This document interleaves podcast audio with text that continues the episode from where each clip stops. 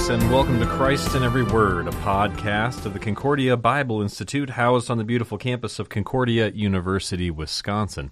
This is your opportunity to read, mark, learn, and inwardly digest the sacred scriptures with me, Dr. Brian German, Associate Professor of Theology here at the university and the Director of the Concordia Bible Institute. We're cruising through the book of Revelation. On the docket today is chapter 9 already. Oh my, the fifth and the sixth trumpets. You'll probably remember we're in another group of seven here. It started with the seven seals that the Lamb opens up. You do the first six, and then all of a sudden, er, hold chapter 7, interlude before you get the seventh one. The seventh seal opens up to seven trumpets. Last time in chapter 8, we did the first four trumpets Today in chapter 9, we're going to get just the fifth and the sixth. It's actually not until chapter 11 where you get the seventh trumpet. And this is just classic John. I think I mentioned this. The first four are usually taken together, this kind of, again, global, all encompassing, north, south, east, west kind of emphasis. And then everything kind of slows down for number five and six. And then the, the culmination is always on the seven.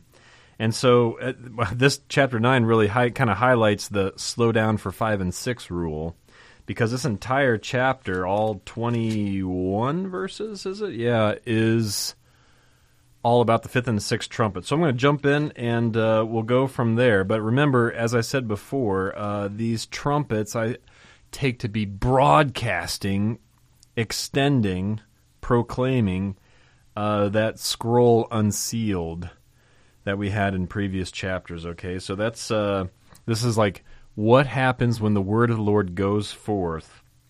We're going to see uh, uh, some doozies here, five and six of the trumpets. So the text of Revelation 9 reads as follows And the fifth angel blew his trumpet, and I saw a star fallen from heaven to earth, and he was given the key to the shaft of the bottomless pit.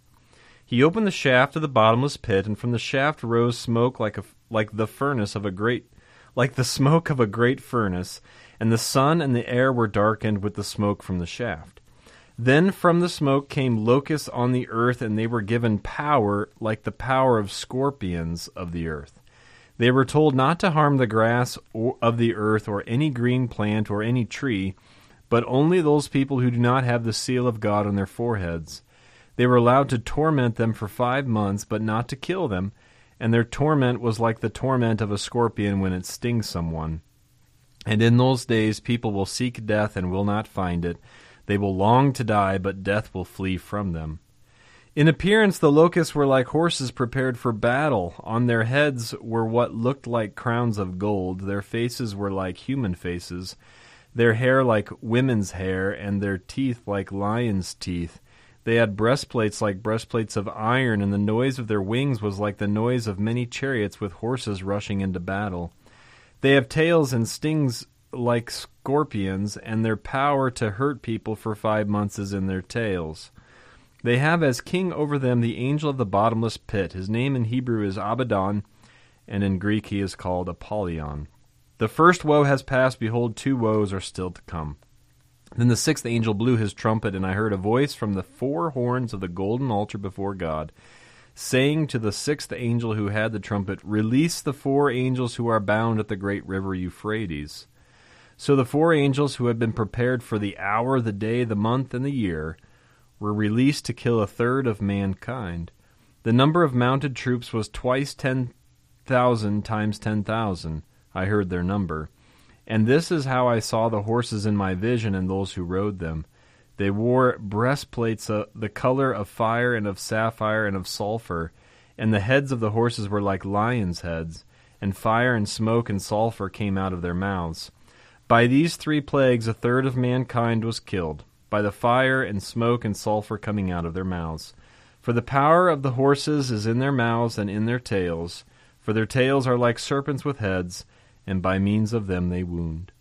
The rest of mankind who were not killed by these plagues did not repent of the works of their hands, nor give up worshipping demons and idols of gold and silver and bronze and stone and wood, which cannot see or hear or walk, nor do they repent of their murders or their sorceries or their sexual immorality or their thefts. All righty.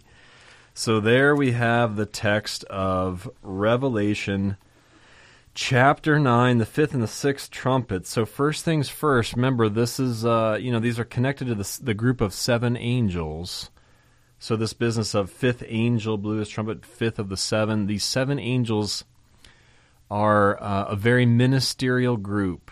I think they represent um, i think they represent the office of the ministry as they do what they do.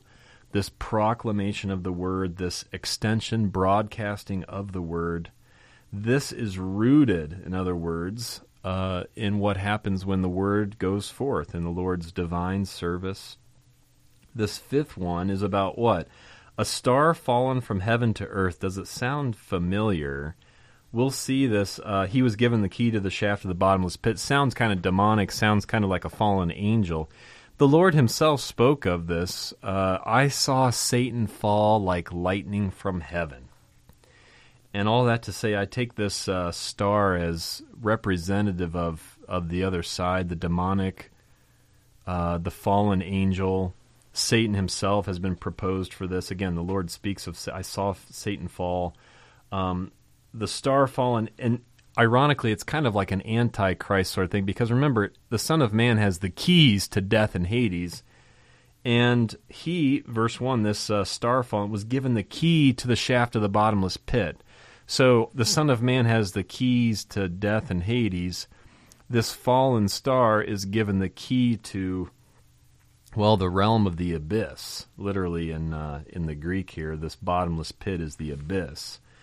Um, he opened the shaft of the bottomless pit. I love the word open because as the Lamb opens his scroll, the word, uh, at the same time, the other side is opening what? Opening up the abyss, and what goes up is smoke uh, from the shaft. From the yeah, from the shaft, like the smoke of a great furnace. Notice all the rep- repetition on smoke. And the sun and the air were darkened with the smoke from the shaft. Smoke is repeated quite a bit, and I think that's totally intentional, and that is in Revelation, there are two smokes one is the smoke of, we just saw this last chapter, prayer rises up, the smoke of the prayer, incense, prayer of the saints, the smoke of God's glory. This is a very rich Old Testament notion, right? The smoke of God's glory, the cloud, the tabernacle, all these things. Or in Revelation, you have the smoke of destruction, the smoke of torment, chapter 14, the smoke of idolatry, the smoke of idolatrous glory that goes up. And again, I mean, there's only two things going on. You're either involved in worshiping the smoke of God, His glory, or a different kind of glory. You're chasing after one or the one of the two. And then I love how verse three even emphasizes this. For a fourth time, we hear this term smoke. And then out of the smoke came locusts on the earth, and they were given power like the power of scorpions of the earth. The thing about this is, out of that idolatrous glory come these locusts, which of course brings to mind all sorts of Old Testament locust plagues in Egypt, right? And locusts are also, you think, look at the book of Joel, you'll see locusts used for a means of punishment that the Lord does. He threatened this whenever you turn from his commandments. Whenever you go after false gods, he's going to bring the locusts. And uh, you think of some of the famines. Again, read the book of Joel. You'll see this locust plague, terrible locust plague that hasn't happened before. And uh, Joel, as a prophet, is able to see, hey, there's more going on here than just a locust plague. This is actually part of the, we're kind of in the day of the Lord here. He uses this locust um, notice again to, to carry out his judgment. This again comes from the idolatrous glory. They're told not to harm the grass of the earth or any green plant or tree, but only those people who do not have the seal of God on their forehead. So first things first is like locusts eat the plants, the grass, and so on. They're told not to eat any of that, but go after the people that don't have the seal of God on their foreheads the thing about chasing after idolatrous glory is that it will bite you. It will sting you. They were allowed to torment them for five months, which is, I guess, the kind of average lifespan of a locust. Not to kill them, and their torment was like the torment of a scorpion when it stings someone. Chasing after idolatrous glory, it will bite you, it will sting you, it will devour you it leads towards death. The Lord has so arranged it that as His word goes forth, it will convict our chasing after idolatrous glory, and the Lord has so arranged it that that will totally bite you. It will sting you, it will devour you. And let that be something that knocks some sense into us. It will do what? It will cause a spiritual famine in you. Again, think locusts, think all the rich Old Testament locust stuff. They devour, they cause famine. And if you chase after idolatrous glory, this is, uh, you are setting yourself up for a spiritual famine. It'll affect your life in profound ways. Verse 6 In those days, people will seek death and will not find it. What's the point? What's the purpose? They'll seek death and they'll not find it uh, they will long to die, but death will flee from them. We have only, in, this is the other thing too, um, the torment that they're trying to get away from. There's only two kinds of torment in the book of Revelation. Again, it's one of two ways: the torment of the of uh, God's people. For example, uh, the woman in chapter 12 is in torment when she's giving birth. She has birth pains, kind of the what the things of this creation. In pain, you'll bring forth children. Um, you'll also have the torment that people suffer when God's witnesses, as two prophets in chapter eleven, preach. Right, but on the flip side, there's the torment of, um, well, unbelievers that they have to suffer. The torment of uh, the unholy trinity, the dragon, the beast, the false prophet. We'll talk about that. So, which torment are you are you after? Um, it's all going to be the kind of torment, I guess you could say, the torment that kind of knocks some sense into you. That would be the torment of God's word going forth, convicting of your sin, the torment of, I don't know, afflictions for being God's people. That'd be chapter 12, the woman giving birth. But finally, there is the torment that nobody wants, and that is the torment of the final destruction that we'll see toward the end of revelation. So let this torment that comes by way of uh, idolatrous glory be a kind of something to knock some sense into you. In appearance, the locusts were like horses prepared for battle. On their heads were what looked like crowns of gold. Their faces were like human faces. Uh, their hair like women's hair, their teeth like lions' teeth, breastplates like breastplates of iron. The noise of their wings was like the noise of many chariots and horses rushing into battle. They have tails and stings like scorpions. Their power to hurt people for five months is in their tails. They have as king over them the angel of the bottomless pit. His name in Hebrew is Abaddon, Greek Apollyon. Notice this is like a this whole section is like a demonic parody, you might say, of the created order.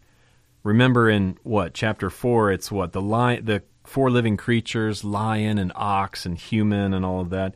This is like a, a perversion of that, a demonic perversion of the whole created order. This is what happens. Uh, notice, chasing after idolatrous glory, it, it distorts everything. Um, I would say also you have this idea. Notice that power is in their tails, which is the opposite. Locusts what they use their mouth to devour things, and yet here we have the power in the tails. And when they sting, it's like a a scorpion. This whole like business of snake and scorpion. Um, we're gonna see this the the serpent stuff later in verse 19. It's like this is demonic, satanic kind of stuff. They're locusts, but the power is in their tails, not in their mouth. Even as I don't know, they might have some some beauty I mean, I think this business of like hairs, like like women's hair, human face, and so on. There's some attractiveness there, but at the same time, it's there's a profound ugliness, and ultimately, they are instruments of death. The Lord does not allow this idolatrous glory to, to do life giving stuff. You can just look at it, and if you see, if you're looking at the situation and you see it moving toward death, if it kills, if it leads towards death, it's a thing of idolatry. Uh, it's a thing of what will kill you. if this thing is killing you, um, that's the sort of thing. Now, of course, there's a rich theology of the cross on the other side, where the Lord daily drowns and puts to death the old Adam in us, the old, you know, the ways of the flesh, and so on. I realize that, but at the same time, there's this. If you're chasing after an alternate, alternative glory here, the smoke, it will lead toward death. They have as king over them the angel of the bottomless pit. His name is he, in Hebrew is Avedon. Avad means to perish. Um, and then in Greek, you get this word that means destroyer. Okay, so anyway, this is the big point here of this first part is this fifth angel, as this word goes forth, this is totally what happens. This idolatrous glory will devour you, it will bite you, it will sting you. And uh, this is the kind of torment that's like a pre torment to a final torment that no one wants. And that's what Revelation covers later. So we're going to take a quick break and uh, carry on with the sixth trumpet in just a second. We'll be back in just a moment to the Concordia Bible Institute podcast. In the meantime, I'd like to have you consider this question. What is most important in higher education? How do you prioritize all the knowledge to be gained at an institution of higher learning? Concordia University, Wisconsin, located on the shores of Lake Michigan in Mequon, Wisconsin, just north of Milwaukee, is an institution that is committed to excellence in learning but at the same time realizes that excellence in itself is insufficient without development in vocation. We believe that God works through our vocations, our callings, in order to serve the needs of those around us. The mission statement of Concordia University puts it this way Concordia University, Wisconsin is a Lutheran higher education community committed to helping students develop in mind, body, and spirit for service to Christ in the church and the world. You can learn more about the over 70 programs offered at Concordia by visiting the website www.cuw.edu.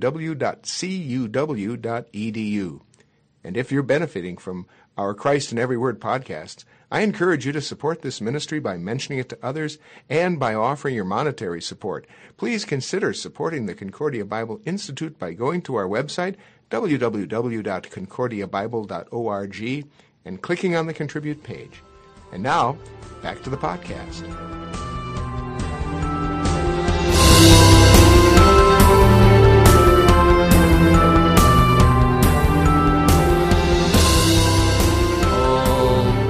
Alrighty there, folks. We are back with our study of Revelation chapter 9. Kind of an interesting transition here. Verse, tell, verse 12 tells us that the first woe is past. Behold, two woes are still to come. Um, again, we had this kind of like warning at the end of chapter 8. There is in the warning also a note of mercy that it hasn't yet come. This woe, woe, woe at the other trumpets that are about to blow. I mean, you could just do them, but there there is this signal, there is this warning. The Lord is constantly uh, wanting to bring about repentance. Same here. The first woe has passed. Behold, two are still to come. So there is this kind of yes, this is unfolding, and yes, it must go down this way. But at the same time, the Lord uh, is patient and not slow like we think slow, but wanting all to come to a knowledge of the truth. So let's talk about the sixth angel. Sixth angel blows the trumpet. Again, connection, all this repetition trumpet, sixth angel. I mean, I think this thing keeps it rooted in the ministerium, as it were. It keeps it rooted in the life of the, the church, her pastors, right here, right now. I heard a voice from the four horns of the golden altar before God. I think this is another thing, too. Um, this language of golden the horns of the golden altar we saw this. This is where the saints are praying out for vengeance. How long until you avenge our blood? So you still as the book moves along the lord has not forgotten the prayer of his saints. He has heard your prayers. He's thinking about your prayers. He's not forgotten your prayers and also so one thing is just that the other is like again altar we're we're in the structure again of of a holy place here, the altar, think tabernacle, temple, and then also the one also the one before God, this language of the one before God. uh, is language that's also used of these seven angels who serve before God at the altar. We saw this at the beginning of chapter 8, previous chapters. So there's this roots everything. This is you get these allusions to the the divine service as it happens right now. Um, okay, saying to the sixth trumpet. So you get this idea of like, whoa, there's a there's a plea, there's a petition to the sixth angel who had the trumpet release the four angels who are bound at the great river Euphrates. Now, Euphrates, kind of a big river, big deal, Tigris and Euphrates. Um, Euphrates will only be mentioned elsewhere uh, later on in the sixth um, bowl.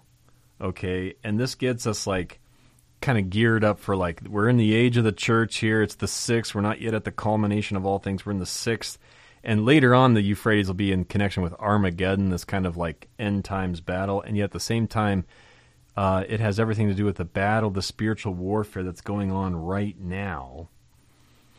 So the four angels who had been prepared for the hour, the day, the month, the year were released to kill a third of mankind. So you have this like, okay, things are heating up a little bit.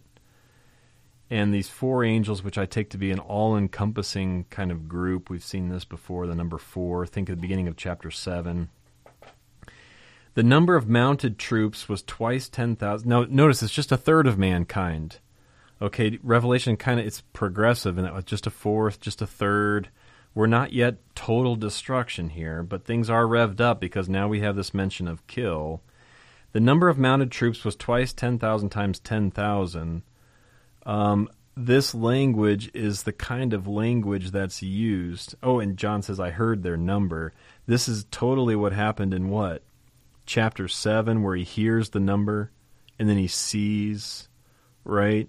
Here we have this troops of soldiers. Another thing about Revelation you got to know is we have only two armies. There's the army of God's people. We're going to see this quite a bit in chapter 19 when Armageddon actually kind of goes down, this end times battle. But also there's the army of the other side the army of the dragon, the beast, the beast, the unholy trinity. We'll see more about this later, but you get kind of resonances of that here already. Whoa, we're in another sixth thing, and we're in this kind of like spiritual warfare that happens. This is how I saw the horses in my vision and those who rode them. They wore breastplates the color of fire and of sapphire and of sulfur, and the heads of the horses were like lions' heads and fire and smoke and sulfur came out of their mouths. Um, by these three plagues, a third of mankind was killed by the fire and smoke and sulfur coming out of their mouths. For the power of the horses in their mouths and in their tails.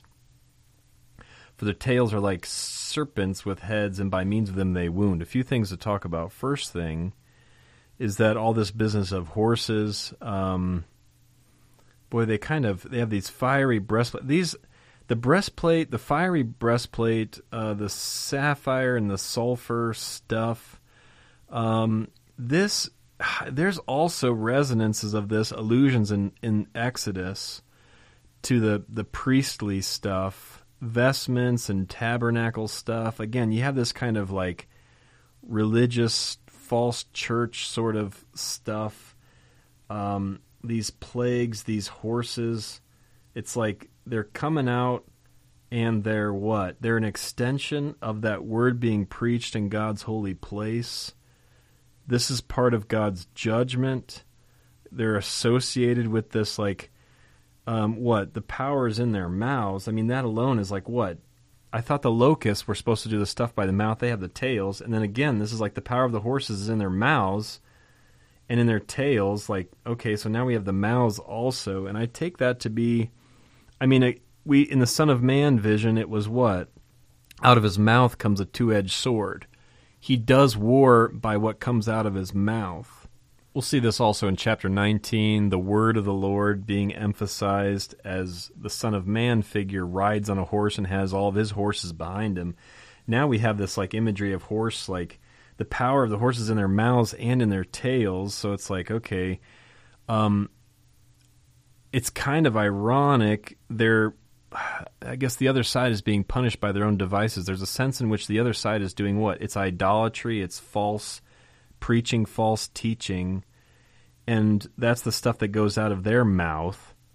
And what's being ha- what's happening here is the fire and smoke and sulfur coming out of the horses' mouths, going after those who were kind of doing the uh, what serpentine preaching, false preaching, idolatrous preaching. For the power of the horses is in their mouths and in their tails, for their tails are like serpents with heads, and by means of them they wound. Um, there is a kind of like out of the mouths of these horses, judgment comes uh, for those who speak unclean and idolatrous things out of their mouths. We're going to see this mouth emphasis. Two ways to use the mouth, I guess you could say, um, as you go through Revelation. We're going to see that too. Also, a big contrast with we're going to see in chapter 11 the witnesses of the Lord speak. Out of their mouth comes the word. And that goes forth and causes plagues upon people who want nothing to do with it. And again, you have this kind of like emphasis by these plagues, a third of mankind was killed by the stuff that comes out of the horse's mouth. Fire, sulfur, all sounds like Sodom and Gomorrah kind of stuff. This is end times language made present. The word that goes forth, it'll sting. Uh, you look at verse 19, the power of the horses in their mouths and in their tails. It's kind of like, it's sort of a both and now they do destruction by their mouth, which again brings to mind all this kind of like the speaking, idolatrous words and teaching, preaching versus this mouth that causes judgment on that stuff. But also we have this tail emphasis. Isn't isn't that? I mean, that's like the locusts also. Um, their tails are like serpents with heads. By means of them, they wound. Um, again, this kind of stinging that's brought about when you chase after idolatrous glory, we're covering both realms the preaching, the mouth thing, and also the stinging as a result. Now the two are kind of put together in these horses. This is actually the first time that the word serpents appears in Revelation, come to think of it. Um, but again, that I mean that kind of conjures up what devil, Satan, the star falling. This kind of like the one who is a serpent and does serpentine preaching is going to be stung um, like serpents, like the tails of serpents. So it's kind of like being uh, punished by your own devices. And there, and this is, I mean, Numbers twenty one, right? The whole fiery serpents. What's the issue? Fiery serpents, and how are you going to cure that illness by raising up a serpent? You know, it's kind of like curing with the illness itself, or this defeating death by death um, defeating the serpent by serpentine stinging. And the rest of mankind who were not killed by these plagues, okay, that alone is like, okay, desiring not the death of the wicked, but that he'd turn from their ways. Everybody's affected, notice. Did not repent of the works of their hands or give up worshipping demons and idols of gold and silver and bronze and stone and wood, which cannot see or hear or walk nor did they repent of their murders or sorceries or their sexual immorality or their thefts. Why did they not repent? Is there more to repentance than just torment? What if we just torment them? More torment. There's got to be more in Revelation as it unfolds. Yeah, there's more. It's it comes from the preached word and it's in the Lord's hands as far as what finally causes people to give glory to him, not just pure torment although that it can be used by our Lord again to knock some sense into into peeps. Notice how ironic it is also, right? Here they're getting stung by these demonic like stuff. Hey, let's let's worship some demons. Right? Or um, hey, we're getting killed by this stuff. Let's go murder. Or here we're breathing in all this, you know, the smoke, the idolatrous stuff and the let's go do some sorcery you see the business, this language of the idols, idols which cannot see or hear or walk. That's totally in the Psalms, where it's like they have mouths but do not speak, eyes but do not see, tongues but do not speak. This kind of like they cannot see or hear or walk. And yet, that's the very thing that they're chasing after those who make them become like them. You see the irony at the end here? let's take refuge in the very stuff that's enslaving us. And that's the the grim look at the, the nature of the human condition and the depravity of original sin. Also, what happens when the Lord's word goes forth and convicts this, this vibrant imagery that gives us a window into that reality here in Revelation 9. We'll have lots more to say. Hey, no seventh trumpet yet. What's up with that? Uh, we'll kind of carry on uh, in in the future with uh, kind of sorting out why that is. So stay tuned. Tell your family and friends. Thanks for tuning in. The mission of the Concordia Bible Institute is to provide Christ centered Bible instruction from distinguished experts who teach Christ in every word of the Old and New Testaments to strengthen faith and spread belief in the one true God. Again, if you benefit from this podcast series, I encourage you to consider supporting the Bible Institute by going to our website, www.concordiabible.org, and clicking on our contribute page. Until next time, my friends, I'm Dr. Brian German, wishing you all God's blessings in Christ Jesus our Lord.